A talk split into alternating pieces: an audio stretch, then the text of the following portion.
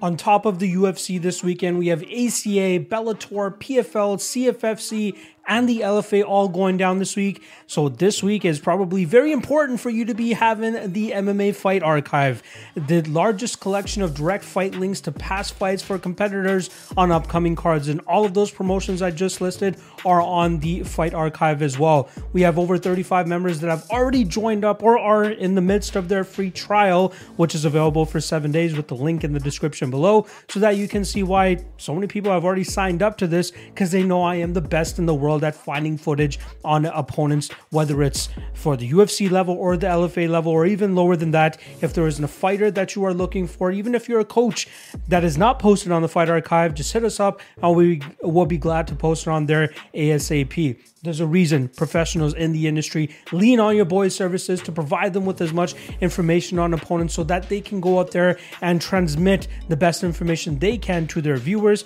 or to their fighters if they're getting them ready for upcoming opponents. Check out the MMA Fight Archive link in the description below. If you take your predicting, breaking down, and analyzing fights seriously, the MMA Fight Archive will be very helpful to you and save you a boatload of time so you don't have to do the searching of the web yourself. We have everything in one page page for you to enjoy. Check it out, link in the description below. And now let's get right into the podcast.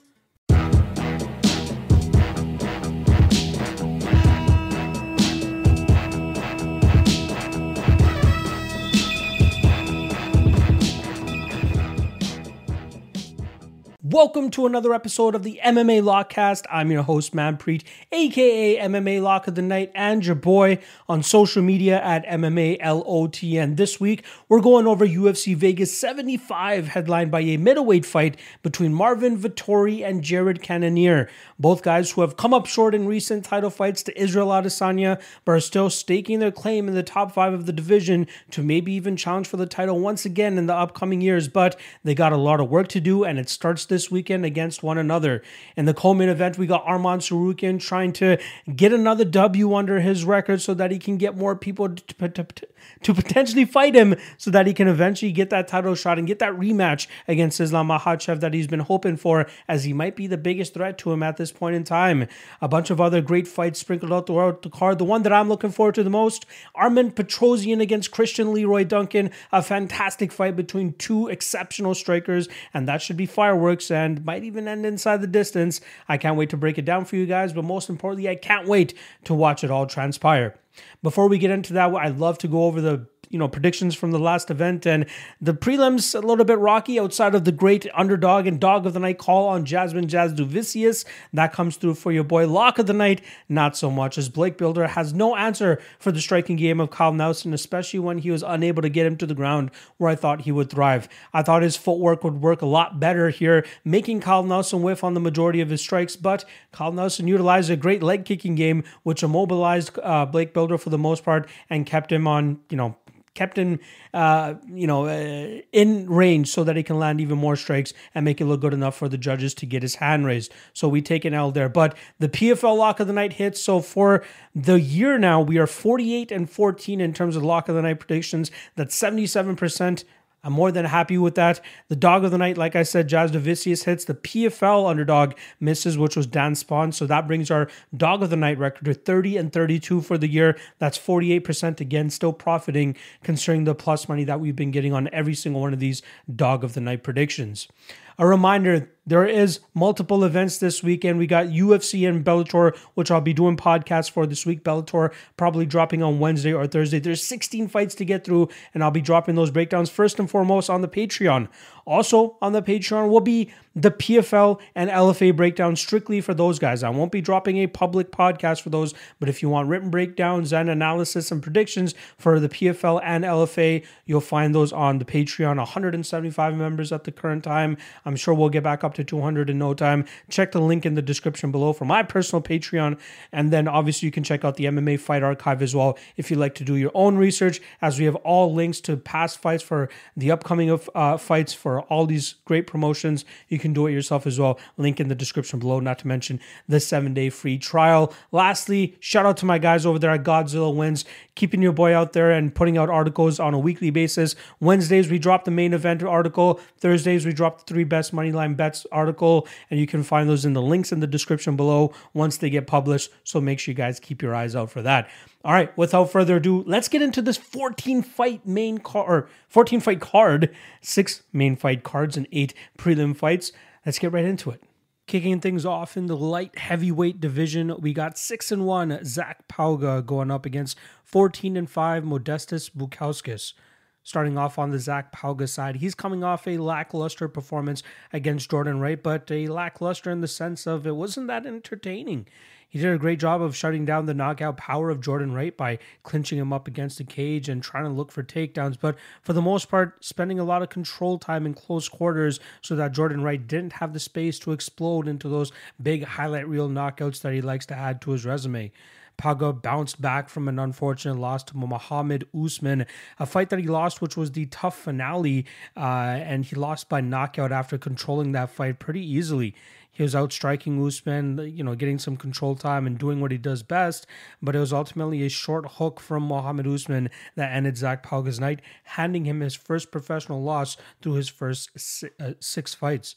Pauga is a solid all around fighter, training at a team elevation in Denver, Colorado. So you know he has a great training camp behind him, good coaches, and even even better training partners such as Curtis Blaydes and uh, prospect on the regional scene Ben Tynan. Zach still has some solid potential. Even though he's 35 years old, he's still relatively young in his MMA career, but I still think he has a couple dubs that he can rack up before he decides to hang up the gloves. On the flip side, from Modestas Bukauskas, he used a two fight winning streak on the regional scene to buy his ticket back to the UFC, and he was able to do so successfully by pulling off an upset victory over Tyson Pedro back in February. Modestas used a great striking approach that night, which touched up uh, Tyson Pedro that night and really reminded people that Tyson might be a lot more hype than he is skilled. He's impressive when he's able to get fights to the ground or utilizes a big power punching against tomato cans like the uh, you know the, the the couple fighters that he defeated uh, when he made his return from his long uh, absence. I'm trying to remember. Oh, Ike Villanueva and Harry Hunsucker. He was able to put away both of those guys in the first round. But once he got some legit resistance in Modestas Bukauskas, that's where we saw him falter. Bukauskas had his first run in the UFC go kind of unfortunate. I believe he was only one and three through his four fights. He was on a three fight losing streak, which eventually got him cut from the UFC. Although he probably should have gotten the decision victory over Mikhail Oleksiejczuk back in March of 2021. Regardless, that three fight losing streak spelt an, spelt an end to his UFC career. Uh, but luckily, he was able to put together two wins, like I said, and got himself back. He's only 29 years old, has a ton of potential, has a great striking game. He's long and lanky for this uh, light heavyweight division, standing at six foot three with the 78 inch reach. It's just can his durability hold up against most opponents? That's a big question mark. And secondly, uh, can he maintain the distance and range required to utilize, uh, you know, his superior striking, just like he did against Tyson Pedro last time out? I feel like there's a little bit of recency bias going into this matchup, considering the fact that we had not too long ago Zach Pauga lose to Mohammed Usman, even though he was a massive favorite in that matchup, and then he comes in as a slight favorite against Jordan Wright, gets his hand raised, but in a pedestrian fashion. Whereas Bukauskas three fight winning streak and his last fight being an upset victory over Tyson Pedro, a fighter that a lot of people overestimate nowadays. I feel like the public might be a little bit too high on Bukauskas here going in against Pauga. I think Pauga has a good enough striking game and overall MMA game to tie up Bukauskas in the clinch, drag him to the ground, and do good damage from on top. I think he has a good cardio game as well, which will allow him to keep this up for 15 minutes. And at plus 165, I think he's a good underdog spot to kick off the card. Give me Zach Pauga by decision. Next up in the bantamweight division, we got nine and one Dan Argueta going up against eight and two Ronnie Lawrence. Starting off on the Argueta side, he bounced back after losing his UFC debut at the hands of Damon Jackson, a fight that he took on short notice and up a weight class. Unfortunately, he still fell short in that fight, but put on a pretty good performance in terms of not getting finished by the much bigger fighter and better Brazilian Jiu Jitsu player that night. But Argueta bounced back, like I said, in a full training camp against his, uh, I believe, short notice replacement, Nick Aguirre, uh, a fight where he utilized his superior wrestling, dragged that fight to the ground over and over again, and utilized superior top control to grind out his opponent and win that fight by decision. He landed four takedowns in that fight on six attempts and controlled that fight for over 10 minutes to get his hand raised. He showcased that he is a solid wrestler, as you would kind of assume from that wrestling tattoo that he has on his bicep. But he is a very solid fighter with good uh, training partners as well. He's been with Cub Swanson for a very long time. Originally out of the Jackson Wink camp, he also spends time over there in California doing some work over at over there at the Ruka gym. But he's very well traveled, very well seasoned in terms of the level of, uh, like I said, level of training partners and coaching he's been get, been getting throughout his career. And even though he came up short on the Ultimate Fighter, I believe the UFC still kept an eye on him, which is why they decided to bring him back when they did. On the flip side for Ronnie Lawrence, he's looking to bounce back after having his winning streak snapped by Saidyokub Kakhramonov, who was able to do what Ronnie Lawrence normally does to his opponents. We saw Ronnie go out there and land massive amounts of takedowns through his first two UFC fights. It was 14 total takedowns that he landed combined between his Vince Cachero and Mana Martinez fights, both of which he was able to get his hand raised in. But then, unfortunately, against Saeed Yoqub, he gave up 10 takedowns and over 12 minutes of control time that night and was unable to get his hand raised. But Lawrence doesn't really come from a traditional wrestling background. He's more of a, you know, MMA wrestler and the fact that he kind of learned it on the fly and just utilized his uh, or weaponized his cardio and his ability to set a high pace, which is why he's able to get all these takedowns and doesn't really spend a whole lot of top time on on his opponent. It's more so just continuously taking them to the mat draining them of their cardio and putting on a pace that they're unable to keep up with. His striking is a lot of flashy kicks and a lot of, uh, you know, just movement from the outside, all to eventually change levels, get on on your hips, and take it to the ground so he can do some work from on top.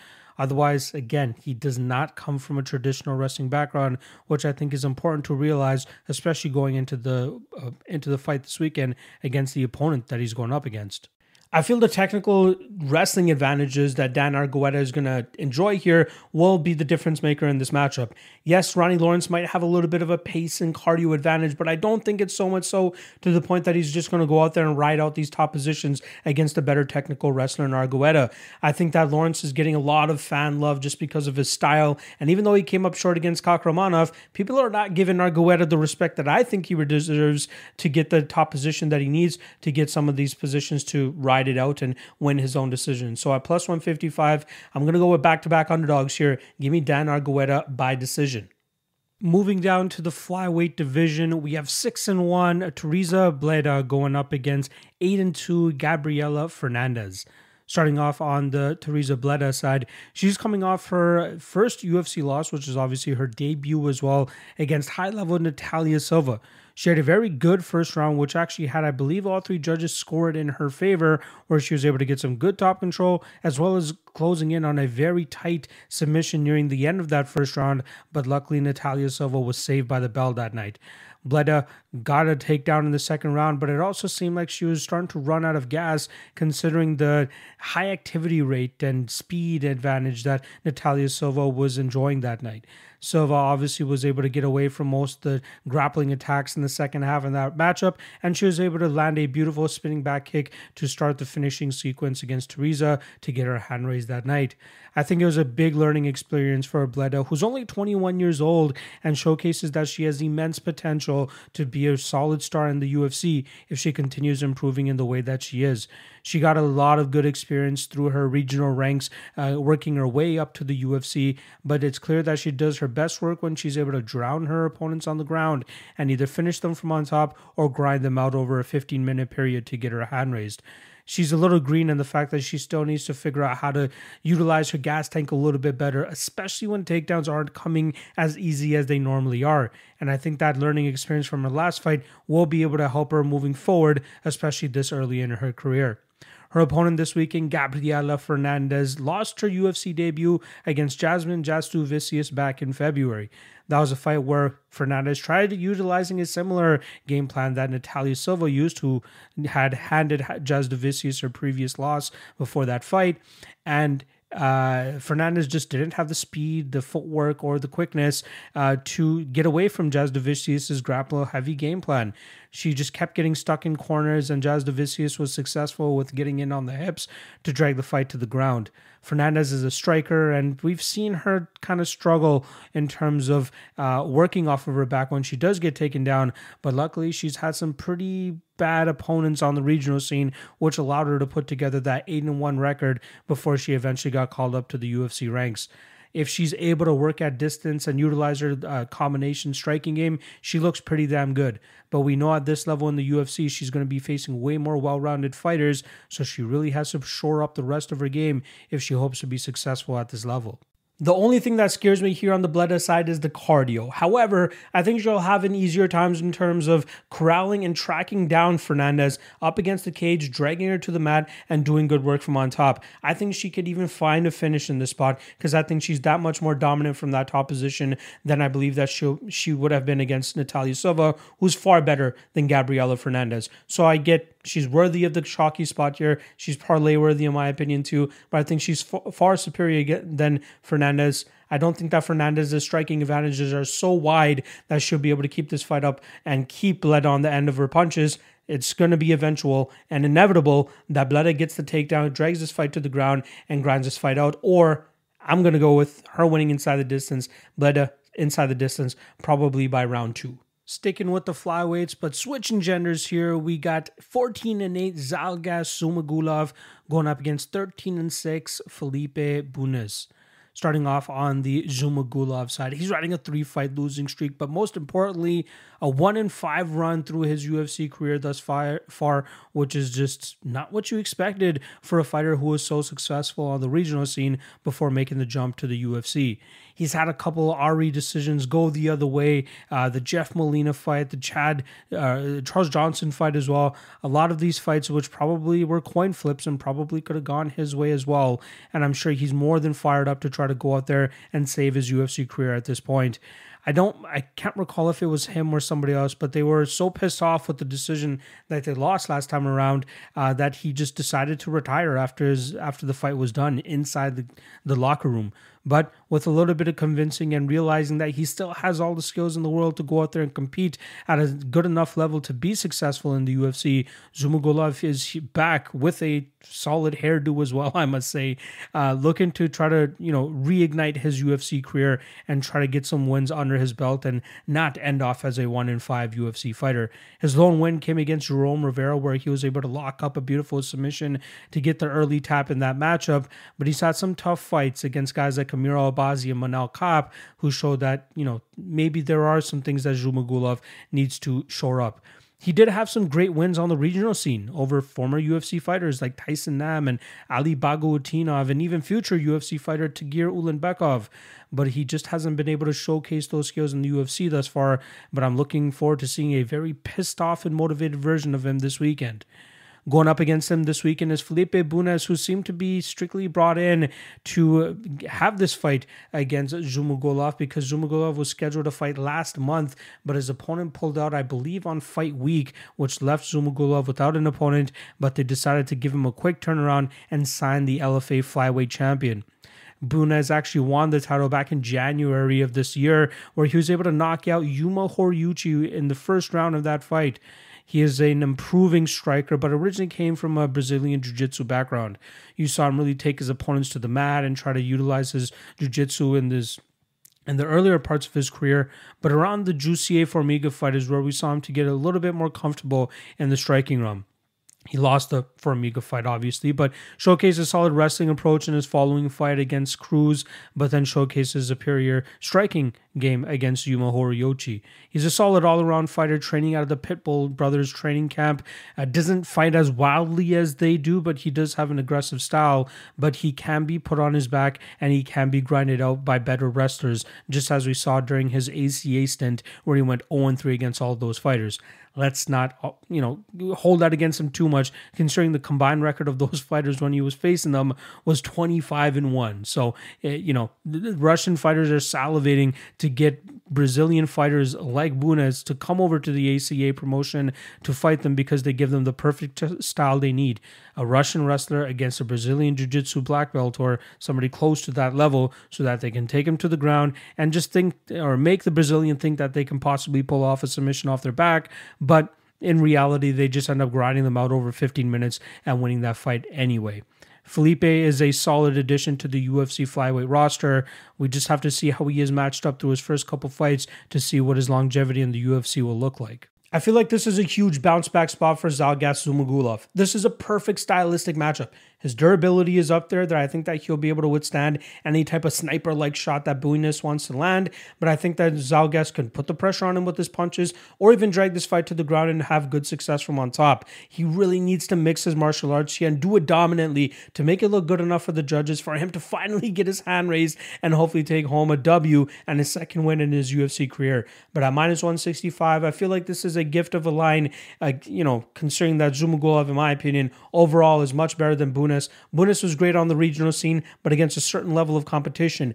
Wins over Horiguchi and Cruz are only going to do so much for you. I think he's going to really feel the pressure here. Going up against a very skilled fighter like Zhumagulov, do not let his 1 in 5 UFC record scare you off from him. I think he is a very good spot here, and I'm going to be taking a shot on him. Give me Zhumagulov by decision we got another flyweight bout coming your way here, and it goes down between 8 and 2 Carlos Hernandez and 16 and 4 Dennis Bondar. Starting off on the Carlos Hernandez side, training out of Chicago, Illinois, under the Valley Flow Systems gym. Very solid striker here, but the big flaw that I have in his game, or at least big red flag for me, is the fact that he's consistently moving backwards in his fights. He has won his last two fights by split decision before obviously he got submitted by Alan Nascimento in his last fight. But his previous two wins, like I said, coming by split decision, which just brings to question, you know, how effective can that backward striking style be at this higher level when you have solid opponents that are more than happy to push the pace and be the ones moving forward, but they obviously have to look for look towards the uh, the the power and the striking coming back to away from an educated striker like Carlos Hernandez. However, opt- optically speaking, it just doesn't look that good for the judges, right? That's why he's winning split decisions. It's just very close, and he might be looking like he's doing well with the damage he's landing, and you know, crashing the pocket at opportune moments uh, to land the offense that he needs to. But it's still going to be a coin flip in some of his fights if he continuously uh, accepts the back foot and continuously fights in that manner as we saw in the Alan Nascimento fight, grapplers are going to be salivating at the fact that his opponent is continuously moving backwards, especially around that warning track where they don't have too much to do in terms of just throwing a combination to back him solely he's pretty much up against the cage, and then they can just dive in on the hips or at least engage in the clinch and start working for a takedown. He has shown some decent takedown defense, but it's also a big red flag when a lot of opponents are going to be able to drag him to the mat against his uh, contender series opponent, uh, Daniel Barez. He gave up five takedowns that night, but he did a great job in terms of working back to his feet and dishing out the better or better damage, which ultimately got him the win that night. He did end up only giving up about two and a half minutes of control time, but still a big red flag to me that he's given up these many takedowns against, you know, guys that aren't even in the UFC at this point. Who knows what he's going to be able to do against guys that are much more skilled and can do better damage from on top. Speaking of skilled grapplers, his opponent Dennis Bondar this weekend had an unfortunate start to his UFC career in February of 2022. He took on Malcolm Gordon as a very big favorite that night and did successfully take Malcolm Gordon to the ground, but he got caught in a weird submission and ultimately ended up injuring his right el- or left elbow, which caused him to be out of competition for over, you know, close to a year and a half now that obviously that fight ended by submission. I believe it was like a verbal tap out to that injury. So they didn't really cash it or count it as a TKO as they normally do with injuries. They counted it as a submission. Bondar, uh, at his best, very aggressive with his grappling, looks to get his opponents to the ground and tries to finish them from that top position. He's not a lay and pray guy at by any means. He's always looking to pass guard, looking to pass into better dominant positions so that he can rain down big blows, opening up submission opportunities and taking full advantage of that. The kind of red flag I have on him is his level of competition. He hasn't really been fighting the best guys on the regional scene, and when he does, he's been coming up short. But he does have a style to be very successful at the UFC level. Grapplers are always going to be favored to go out there and be the ones that end up giving getting their hand raised. And given the aggressiveness and cardio that he's shown in past fights, he can be successful. It's unfortunate how he started his UFC career, but it's not how you start it's how you finish. And I'm looking forward to seeing how this 30 year old continues to progress through his UFC career, especially with stepping into his second UFC fight this weekend. I think stylistically speaking, this is a solid spot for Bondar. There's a reason I think he started off as the underdog and went to a favor now because people see what I'm seeing. Hernandez consistently puts himself into bad positions that Bondar will be able to take advantage of. And that's pushing him behind the warning track, crashing forward, getting in on his hips, and getting some takedowns. Even if he doesn't dominate him from on top, it's just landing consistent takedowns, getting good enough damage from on top to make it look good enough for the judges over the fact that Hernandez will likely be getting the better of the striking exchanges. Hopefully, he can limit those striking exchanges, though. Stay on him like glue, get him to the ground, do some damage from on top. I'm going to take Dennis To win by decision. Heading up to the bantamweight division, we got 18 and 9 Kyung Ho Kang going up against 18 and 3 Christian Quinonez. Starting off on the Kang side, he's coming off a decision victory over Batgerel Danaa last time around, where he was able to showcase solid striking. After giving up the first round, he did have some good work in the second and third rounds with his long jab, getting a couple takedowns, but also doing some good work, uh, you know, overall in terms of making it look good for the judges and really making Batgerel miss on a lot of his big strikes, knowing that he throws in a powerful manner pretty much every time he throws his strikes. Before that, Rani Yahya was able to get the decision victory over Kang by taking him down and controlling him for the majority of that matchup. I believe that was the return fight for Kang as well from the military service that he was obligated to do for his, uh, or mandatory military service, I should say, that he was supposed to do for his uh, country there. But it was three takedowns that Yahya landed and controlling that fight for close to 11 minutes out of the 15 total minutes that it took place. Kang was probably one of my dark horses back in the day for being one of the top bantamweights in the UFC, but he just could not get a solid uh, record going. He couldn't string together enough victories to uh, you know, really break into the top 15. You know, he's had a couple three fight winning streaks, all three of them, or both of them being snapped. The first of which by Ricardo Ramos by split decision, and then Rani Yahya back in 2021. At 35 years old, it's not really that often that you see somebody at that age, uh, you know, fighting for a title or getting into the top five, top 10, especially when they're already this far out from that top 10 uh, ranking. But Kang still has some good skills that we need to respect, and he could still go out there and get some ha- get his hand raised in a couple of these matchups. His opponent this weekend, Christian Quinonez, is riding a solid winning streak at this point in time, especially coming in with an 18 and 3 record. He came in off of the contender series where he beat Long Xiao in a very solid decision fight where he started off hot, fell off a little bit, but managed to get the momentum back in his way in the third round and was able to win that fight and get that decision and get that contract to eventually make it to the UFC. He had a successful UFC debut against Khalid Taha back in Paris in September, where he was able to knock him out in the uh, first round, about three minutes into that first round, uh, where he used his long jab, his movement, and his ability to strike his opponents from distance, and then eventually that power that he was able to uncork to get his hand raised. He's a very solid prospect at 27 years old.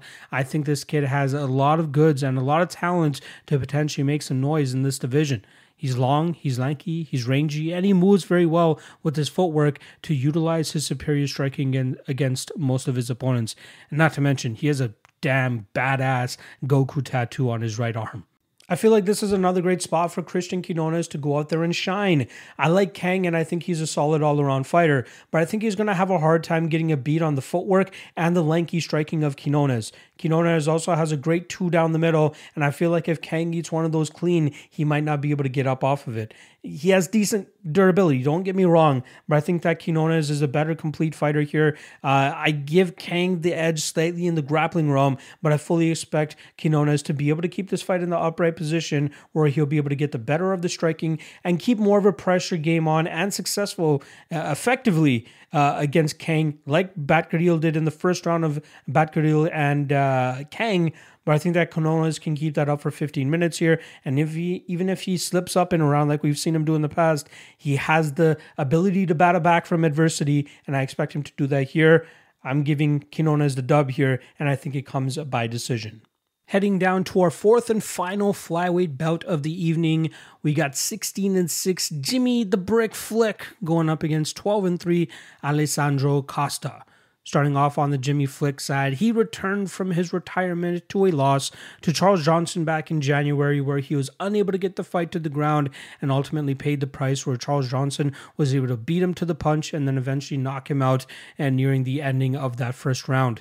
And that kind of shows the limits of Jimmy Flick's game because if he's not able to get fights to the ground, he very much struggles in terms of getting his hand raised.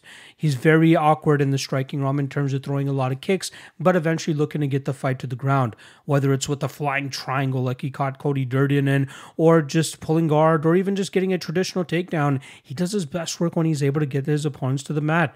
He's one of the best when I see, uh, he's one of the best in terms of controlling his opponents when he gets them to the ground because you'll notice he doesn't give his opponents space at all. He sticks to them like glue, even from that top position, waiting for you to make a mistake so that he can capitalize on it with either a submission attempt or a, uh, a guard pass or a transition so that he can get to a more dominant position. He's very, very tight from on top, which makes him so lethal in terms of getting the positions that he needs to eventually pull off his submission victories. He just needs to improve his striking a little bit more so that he's not getting completely battered on the feet before before he's able to get the takedown. And again, obviously, it's easier for him to get takedowns if he throws some hands or throws some kicks to get his opponent distracted a little bit so that he can get in on the hips to get his opponents to the ground. I would love to see him join a solid gym or at least one of these super camps to get that high level training in so that he can learn how to get these takedowns a little bit easier so that he can showcase where he is best because I really believe his ground game is one of the best that the flyweight division has to offer. His opponent this weekend, Alessandro Costa, came in on short notice back in December, but lost via knockout to Amir Albazi.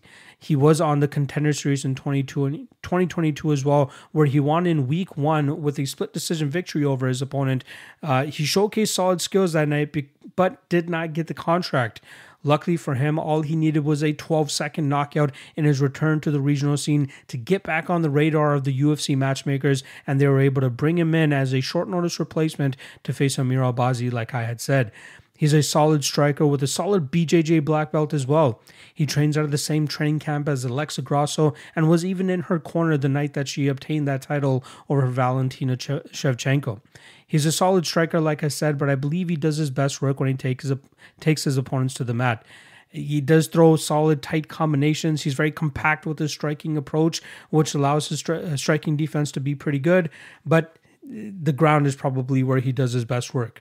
For me, the red flag was even though he's a black belt, I saw him get reversed by a couple times by opponents on the regional scene, which is not a good look when he starts fighting better grapplers and better BJJ players in the UFC ranks. But at 27 years old, we have to expect him to be improving every time out, and I look forward to seeing what product we get from him this weekend. Costa's a great fighter. Don't get me wrong, but I feel like this line is a little bit wild, right? I I, uh, I get Flick doesn't have much of a striking game, but I'm not super impressed by Costa's takedown defense nor his control when he's on top or even on bottom. Flick is a very high level BJJ player, and he's so crafty when he gets that top position.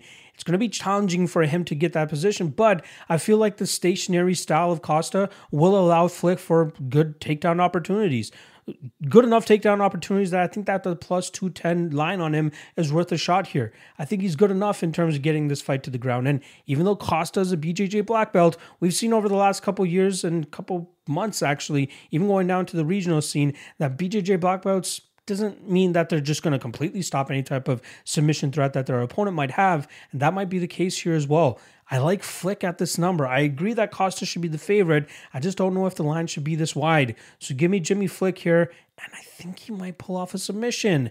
A sprinkle at plus 210, not too bad in my books. Give me Flick by sub.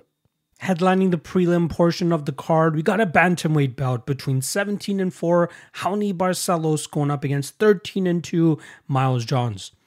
Starting off on the Raoni Barcelos side, he's on a bit of a tough run as he's 1 in 3 over his last four fights. However, those three losses come, you know, with some some solid reasoning. His last time out, he got knocked out by Umar Nurmagomedov, who a lot of people believe is the next bantamweight champion, just waiting to get some more bigger opportunities and people in the top five to actually fight him. Before that, he did bounce back off of his two fight losing skid over Trevin Jones, where he was able to showcase a solid all around game, his superior striking, and his superior grappling to get his hand raised by decision. Before that was that two fight losing streak that I had alluded to, where he lost a very close fight to Timur Valiev, which could have gone either way. And then the Victor Henry fight, where he just looked very flat. The output of Henry and the disrupting of the pace was too much for Raoni that night, which caused Barcelos to really just think a little bit too much, in my opinion, and not pull the trigger more than he should have. But at 36 years old, I still think he's a high level bantamweight that can still pull off some wins, but I think his ability to fight for a title is probably long gone at this point in time. He's still, like I said, a very high level bantamweight fighter and someone that's going to be very tough to beat even at this age. I believe at 38 or 39 is when he's going to start to slow down, but I still think that he's, a, like I said, solid striker, very aggressive with his kicks, and has a very solid wrestling background as well. I believe he was on the national wrestling team for Brazil. I could be off on that statistic, but I swear to God, I've heard that over the last couple years after researching him. But he's a very solid all around fighter, like I said, and I fully expect him to utilize his full MMA skill set this week and to try to bounce back from one uh, from that unfortunate loss that he started off 2023 with. His opponent, Miles Johns, is coming off of a win over Vince Morales the last time around, rebounding successfully from that loss that he took to John Castaneda, where a lot of people were able to cash on Castaneda as an underdog. Johns had this big prospect feel about him coming into the UFC with an undefeated record, but was eventually knocked out by Mario Bautista several fights ago, and that kind of just showed the ceiling that he had. A lot of people thought he was a wrestle heavy fighter, which he is, but kind of struggled to hold opponents to the ground and even struggled more in terms of trying to put together a solid cardio game so that he can go a full 15 minutes if he needs to to win his fights.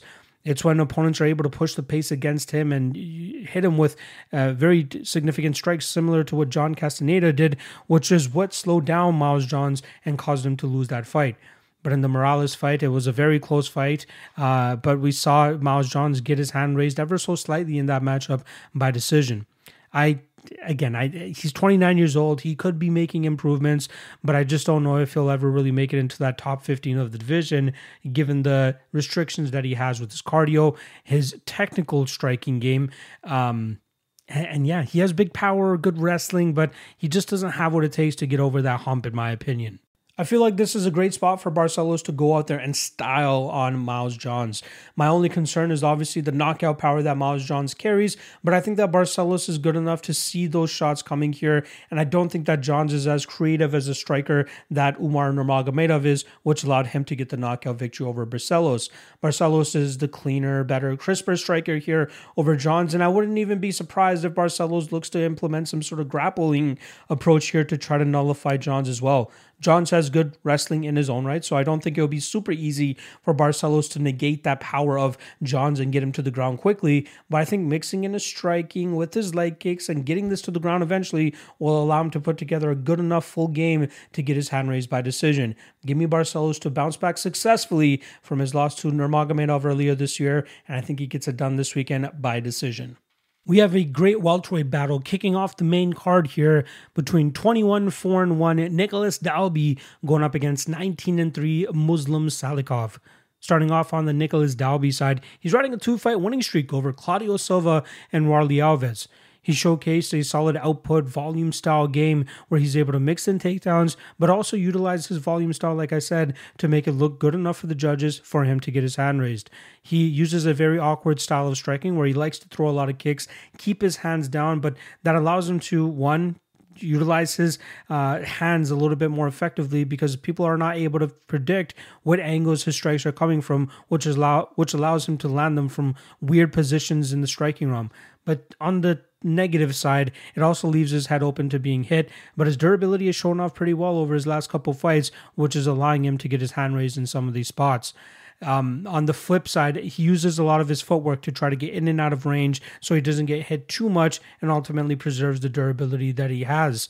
He originally got cut from the UFC a couple fights back, um, but was able to work his way back, showcase that he's still a very good fighter to at least contend in the top 30 to 20 ish range in the welterweight division, and he's been showcasing that over his last couple of fights.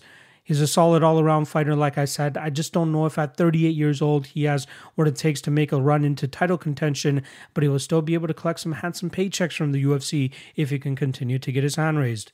On the flip side, for Muslim Salikhov, 39 years old, coming off a knockout victory over Andre Fialho, which was a fight that actually was uh, him bouncing back from his second UFC loss. He lost his UFC debut way back in 2017 to Alex Garcia, where he gave up three takedowns that night and ultimately got submitted halfway through the second round. But after that, he bounced back with five straight victories, uh, most notably over Francisco Trinaldo and Elizeu Zaleski dos Santos, both fights which he was able to get his hand raised by decision. He did have that snapped, like I said, by Li Jingliang back in July of 2022 when he got knocked out near the ending of the second round. Salikhov, like his nickname states, is the king of kung fu. Loves to use a lot of spinning techniques, specifically that back kick to the body or that spinning back kick to the body. He holds a lot of power in that spot or that shot, and he's been able to down a couple fighters with that as well. But he is a little bit slow. He's getting a little bit chinny, and he's showcasing that he can slow down the later fights get. The one positive in his game is that he's shown some solid takedown defense since that first loss that he took in the UFC. He's been able to stuff 9 of 10 takedown attempts from his opponents thus far, but then again, I don't know if any of those opponents that he's been facing have really been searching for, you know, high level takedowns against Salikhov more so than just to try to nullify him and keep him off of his game, which is mainly that striking game even though it's been a while since Dalby has been knocked out, I'm still a little bit concerned that he could get knocked out. But if his durability continues to hold up, I think he can put together a much better overall game plan here against this somewhat one dimensional Muslim Salikhov. I think that Dalby has a good output game. I think he has some decent takedowns as well that he might be able to blend behind his strikes here to get Salikhov to the ground and control him there for a good bit of time. I also think his durability, his speed, and athleticism advantage will allow him to get off some significant strikes that might be able to outweigh the kung fu style of Salikhov. Still got to be careful about the durability on Dalby. And there is just a part of me that's a little bit skeptical. Like, what if Dalby's not able to get the takedowns? And what if Salikhov lands enough significant strikes here, uh, more impactful significant strikes, I should say, to make it look better for the judges on his side? Even if he doesn't get the knockout. But I feel like Dalby is just a little bit more complete. Again, his speed advantage is going to be massive for him here. If he can get in and out without getting hit too badly by Salikhov, he should be able to make it look good enough for the judges. And I think Dalby wins this fight by decision. We got a lightweight banger on our hands with this next one, folks. We got 13 and 2 Manuel Torres going up against 13 and 4 Nicholas Motta starting off on the Manuel Torres side. He's riding a four fight winning streak, which include his uh, contender series win over Colton Englund, where he was able to knock him out, even though there was an asterisk considering that Englund was complaining about an eye poke that the referee did not see. Torres put the gas on him and was able to knock him out quickly thereafter. He made his successful UFC debut when he knocked out Frank the Crank Camacho back in 2022, and it was a vicious knockout, which showcased what Torres is really good at. However, there are a lot of question marks in his game still, concerning the lack of competition he's been fighting on the regional scene. The fact that he got submitted by a heel hook five fights ago, which is very low level for anybody coming into the UFC game, but also his cardio just does not look the greatest either. You see him huffing and puffing a little bit in some of his fights when he's not able to get that quick knockout in the first couple minutes of his fights, but he's eventually able to get that, get to it because of, like I said, level of competition is quite low from what he's been going up against. I believe he was scheduled to fight Trey Ogden a couple months back, but was forced to pull out due to a uh, medical condition he had in terms of cutting weight, uh, which got him out of that. And I was very pissed off because I was quite high on Trey Ogden in that spot. I believe Manuel Torres has a lot of holes in his game that will only be exploited once opponents are able to survive that early onslaught that he provides. Because one, I think he has a cardio issue. Two, I don't think he has much else other than a power striking game early in his fights. And three, I think he has a horrible uh, game on the ground as well. But it's going to take a certain level of opponent to showcase that and exploit that from him. His opponent this weekend, Nicholas Motta, will oblige with him in the firefight, and that may be good or bad for him considering how he's been knocked out in a couple of his fights, but has also produced knockouts of his own. One of those knockouts came in his first UFC win last time around against Cameron Van Camp, where he was able to knock him out in the first round that was a fight where I really thought we would see Motta's grappling tested. In my opinion, we haven't seen it tested since he was on the Ultimate Fighter back in 2015 or could have been 2016. Either way, 2015 or 2016 with Glaico Franco, who was able to get him to the ground and eventually submit him that night. But Motta has primarily been facing strikers who have been obliging with striking with him, and Motta has, has been able to get his hand raised more often than not, specifically in that contender series winning performance that got him to the UFC. But we did see his durability issues on display when he was knocked out by Jim Miller in the second round of their matchup, which was his UFC debut. Like I said, he did bounce back against Cameron Van Camp, and hopefully he's able to get some uh, consistency rolling this weekend and string together two wins for the first time in his UFC career if he's able to get his hand raised this weekend. I really don't think Manuel Torres is UFC level. But if they continue to match him up with fighters that he can go out there and knock out quickly, people are going to continue to ride on his hype train, which is why he's around minus 180 at the time of this recording. Nicholas Motta has his durability issues, which has me concerned a little bit, but I feel like he has more longevity in terms of this fight to win. I think that Torres has a cardio issue that Motta might be able to take advantage of if he can stay safe enough in the early goings of this matchup, getting into the second round and eventually find the knockout of his own. I think he's a better technical striker here, and I think he's the better overall fighter here with much better experience under his belt.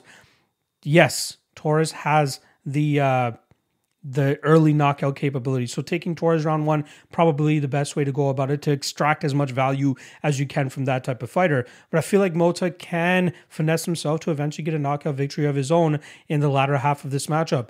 The spot that I like the most, it's chalky, but the fight doesn't go to decision. I'd be surprised if this fight hits the scorecards. I'm expecting one guy to get the knockout here. I'm going to go with the Brazilian and Nicolas Motta, another underdog here but I think the majority of my investment in this fight will go on the chalk on the fight doesn't go to decision. But give me Motta as the winner by knockout. Our next fight comes in the featherweight division between Pat Sabatini, who comes in with the 17 and 4 record, going up against 14 and 1 Lucas Almeida. Starting off on the Pat Sabatini side, he's looking to bounce back from his first UFC defeat at the hands of Damon Jackson back in September that night. It only took 69 seconds for Damon Jackson to drop and pound out Pat Sabatini and pull off the big uh, upset victory that night. Sabatini came in just over a two and a half favorite, two and a half to one favorite against Damon that night, which was clearly due to the hype train that he was providing coming into the UFC. He had a two fight winning streak coming into the UFC and then pulled off four straight dominant victories over his opponents, which uh, gave him that uh, big spot against Damon Jackson. A very tough, durable, and experienced Damon Jackson, but he was not able to produce on another victory that night. Now he tries to bounce back and a solid uh, opponent from him this weekend, but it's clear that we know Sabatini does his best work in the grappling realm.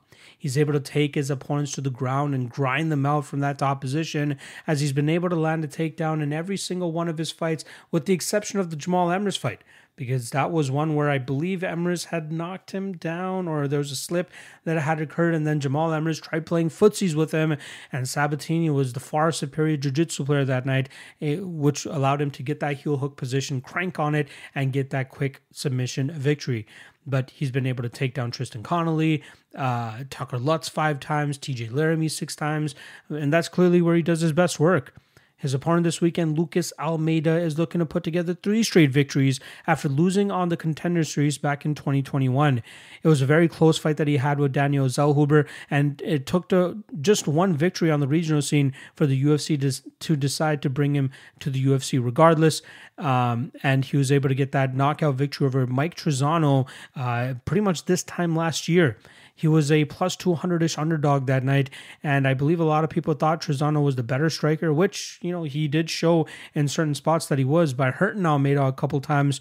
But it was ultimately Almeida who was able to get a knockdown in the second and then the third round, which was the ultimate uh, difference maker and allowed him to get that knockout victory, like I said, in the third round.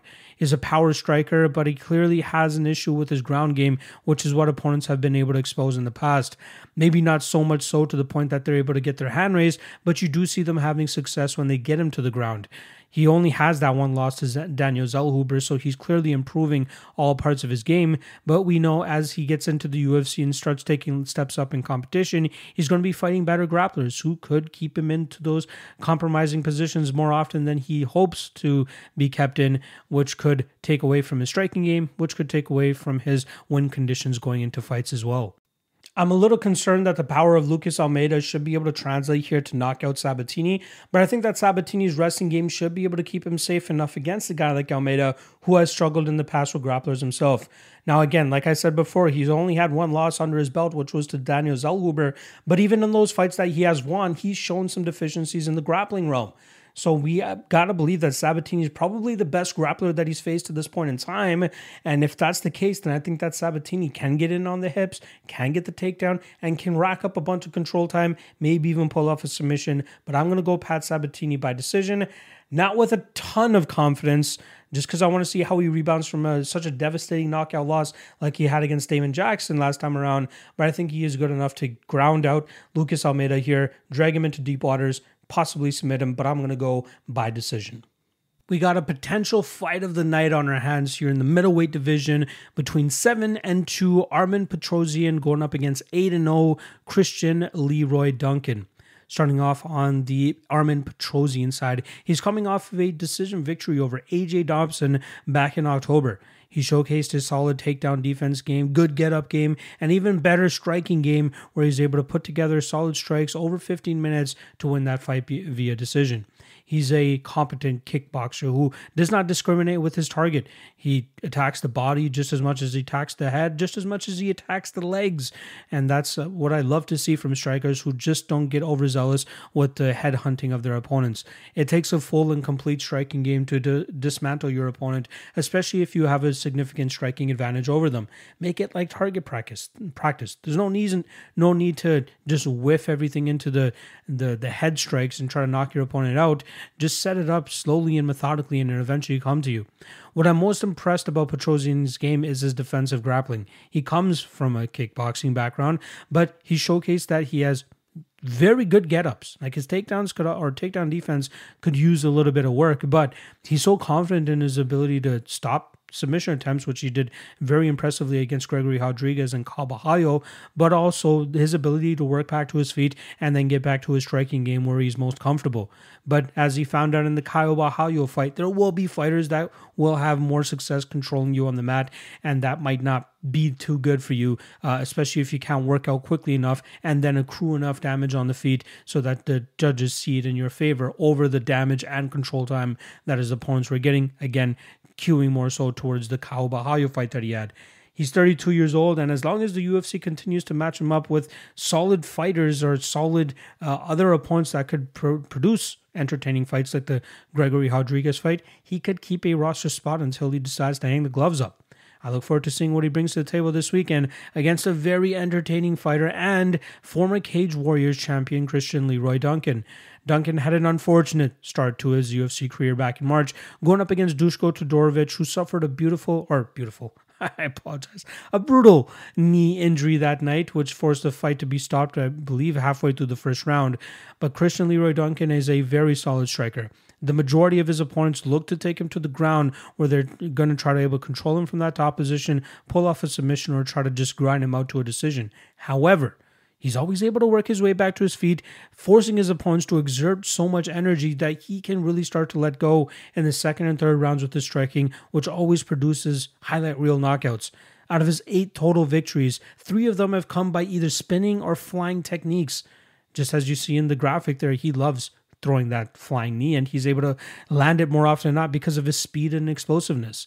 And that's what he leans on a lot is his speed. His explosiveness, and his power, which is why he's been able to finish the majority of his opponents. He's a very exciting addition to the middleweight division, and I can't wait to see how far this 27 year old can take it. Petrosyan is clearly the technically better fighter here, and that's obvious to pretty much anybody. And I love the fact that he mixes up his targets as well as he does. But I feel like the speed and explosiveness and power of Christian Leroy Duncan is going to be the difference maker in this matchup. I fully expect him to go out there and land that knockout blow on Petrosyan. Petrosyan, you know, again, technically a better kickboxer, but he has been knocked out in the past by far less technical strikers. And I'm not saying Christian Leroy Duncan is this berserker with no technique or anything, but like when you come from a kickboxing background that Petrosian, Petrosyan does, you know, you got to believe that Petrosyan is usually the one with the technical advantages. But in MMA, we know speed, power, agility, explosiveness usually is the difference maker, and uh, you know the the the thing that balances out most matchups in, in in MMA, and I think that that's what's going to translate here for Duncan. So I feel like there might be some people looking to fade the Duncan Duncan hype train, but I think they're going to be doing it ill advised. Speed, power, explosivity. Give me Christian Leroy Duncan, probably first or second knockout, first or second round knockout. Co-main event time, and it goes down in the lightweight division. We got Arman Tsarukyan coming in with a 19 and 3 record going up against 12 and 3 Joaquim Silva.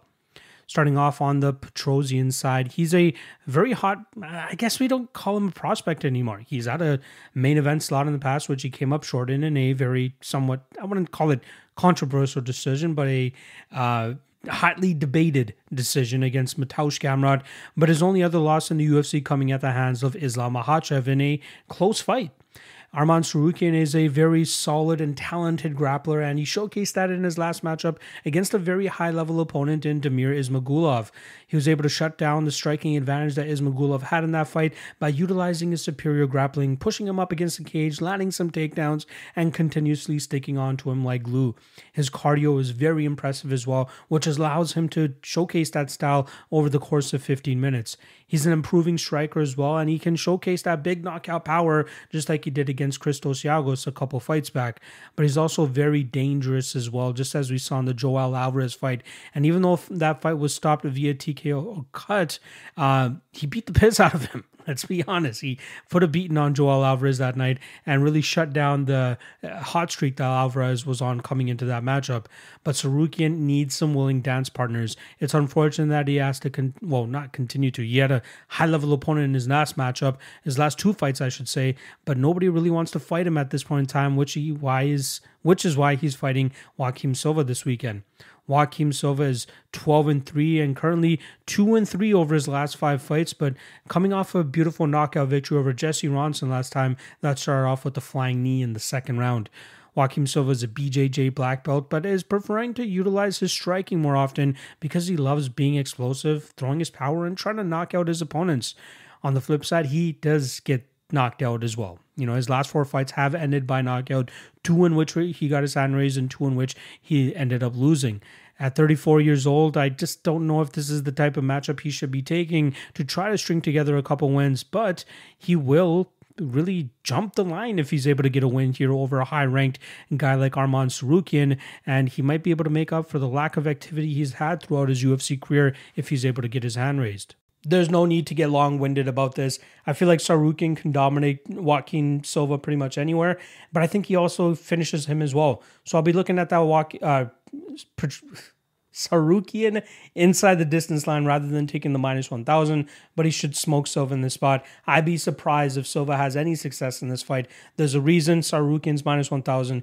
Give me Tsarukyan via KO Tsarukyan inside the distance and hopefully call, makes an emphatic statement on the mic as well and calls out one of these top five guys so he can go out there and perform. Maybe him against Beneil Dariush whenever Beneil Dariush gets over his most recent loss, but I would love to see that fight to set up possibly the next number one contender or somebody to fight the top two or three guy next. And that brings us to the main event of the evening, which goes down in the middleweight division, where you have 19 5 and 1 Marvin Vettori going up against 16 and 6 Jared Cannonier. Starting off on the Marvin Vettori side, he's coming off a very close fight against Roman Dolidze back in September in Paris in a fight where he was really taking the big shots of Dolidze early, but was able to start landing his uh, more efficient uh, output in the second and third rounds to get that win by decision. It was a very close fight, and Dolidze had some uh, argument to actually get his hand raised that night as well, but it was ultimately uh, Vettori who was successful that night. Since 2017, the only losses that Vettori has taken has been to, at the hands of Israel Adesanya, current middleweight champion, and former middleweight champion Robert Whitaker. Vettori hopes to get back into the title talks, but it's going to be tough to convince the masses that he deserves another title shot, considering that he's already 0 2 against the champion. But he's improving his striking game and not just being reliant on his strength and his aggro pressure in that clinch and that grappling realm to get his hand raised. If he can continue to improve his striking, which has been his weak point, he could turn into a solid uh, contender once again, especially considering he's only 29 years old. His opponent this weekend, Jared Cannonier, is coming off a very close decision victory over Sean Strickland back in December, and now this is another main event slot that he has, hoping to string together two straight victories once again. He came up short against Israel Adesanya last year in his title shot, and his one shot to hopefully get that gold. But at 39 years old, coming up short against that champion, I don't believe he's going to be able to find himself in another spot to convince the masses that he deserves uh, another title shot. Similar to his opponent this weekend, Marvin Vettori, his only losses since being at middleweight have come at the hands of Israel Adesanya and Robert Whitaker. Jared Cannonier is a fighter that relies heavily on his explosiveness, his striking, and knockout power to get his hand raised. His ground game is not that bad. His ability to stuff takedowns and stay on the feet is very impressive, but it's also just his power that is so lethal and hard for a lot of opponents to to to really handle and try to strike back with. I remember being there live when he was fighting Kelvin Gastelum at the Apex and just hearing the thud from the shots that he was landing on a durable opponent like Gastelum. I felt like I was going to get knocked out just from the wind that was coming off some of the strikes that he was throwing. The guy is very powerful, very strong, and at 39 years old, I don't know how much longer he has left to compete at the high level, but if he can get good stylistic matchups across from him, he might still be able to get his hand raised at the top of the middleweight division. This is a tricky fight to call, so I completely understand why it's sitting at a pick 'em right now. But I'm going to go with Jared Cannonier because I feel like he can land the more significant strikes from a prolonged period of time and kind of do what Roman Dolidze did, but for a long, longer period of time. Like I said, win more rounds here. You know, Vettori's striking is definitely improving. Don't get me wrong, but I think he's going to struggle to implement any type of grappling or clinch Chevy game as he has been able to do in the past to win his fights. Cannonier is very tough to keep in one spot and very difficult to hold down, which allows me to believe that Cannonier should be able to keep this fight upright, use a lot of leg kicks, use a lot of movements, and land some big shots down the middle that could hurt Vettori. Maybe not put him away because we know Vettori is very difficult to put away, but I think Cannonier is good enough to land a barrage of strikes over 25 minutes and get his hand raised by decision. So give me Jared Cannonier by decision. Close fight, but at pick odds, I feel like Cannonier is the side. And there you guys go. Breakdowns on all 14 fights for this UFC card. I got a lot of dogs barking, as you guys can tell. I don't ex- I don't know if all of them will win, but I feel like a good enough amount of them would win if we put one unit on every dog that I predicted. Hopefully, we come out in the green. We'll see how that ends up going. Again, Bellator breakdowns coming out later this week. Hopefully Wednesday. I believe it's probably going to be Thursday at the rate that I'm going at right now, as well as all of the MMA Fight Archive fighter profiles are going to be updated for the ACA, Bellator, PFL, uh, LFA, and CFFC cards that all go down this weekend. So if you want to do your own predictions and breakdowns and analyzing fights, the MMA Fight Archive has you completely covered. Check the link in the description below for your seven day free trial. Also, if you want my breakdowns, written breakdowns on PFL and LFA, those will strictly be available to my personal Patreon members. Check the link in the description below for the MMA LOTN uh, Patreon. That's where you'll be able to get those breakdowns. All right. Love you guys. Appreciate every single one of you guys. And I'll see you guys again later this week for the Bellator MMA Lock-Cast. Until then, peace.